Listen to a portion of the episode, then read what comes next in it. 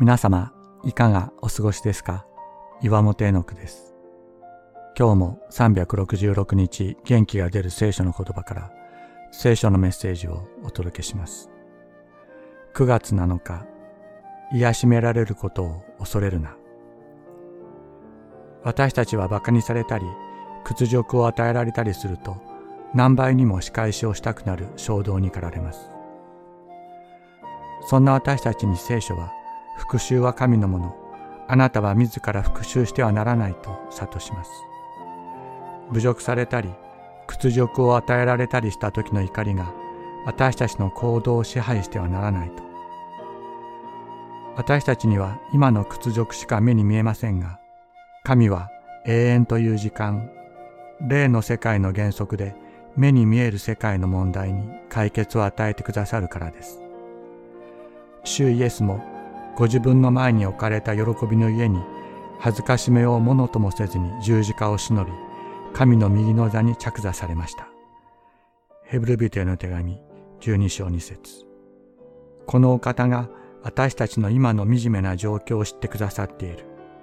このお方を死から蘇らせた神が私たちをも蘇らせてくださる。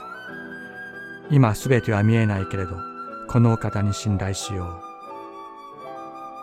静けき川の岸辺を、あるいは安けさは川のごとくを作詞した法令師をスパフォードという人がいます。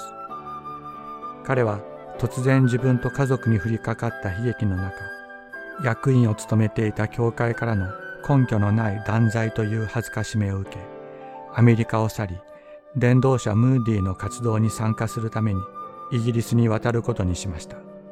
しかし、妻アンナと娘4人が乗った船は大西洋で鉄の帆船に衝突され沈没。妻アンナだけが助かり娘4人を失うという悲惨に見舞われます。しかしどん底まで低められ癒しめられた法令書に神が語りかけました。It is well with my soul 私の魂については大丈夫なのだ。この魂を守ってくださっているお方がいる。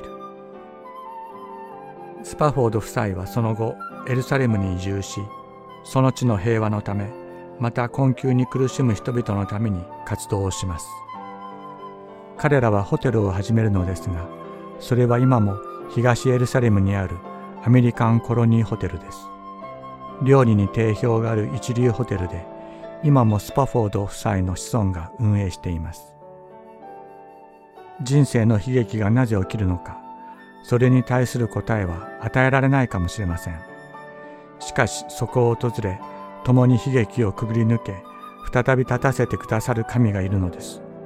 背負ってくださる神がいるのです。主は私たちが癒しめられたとき、私たちを御心に留められた。その恵みはとこしえまで。詩編136編23節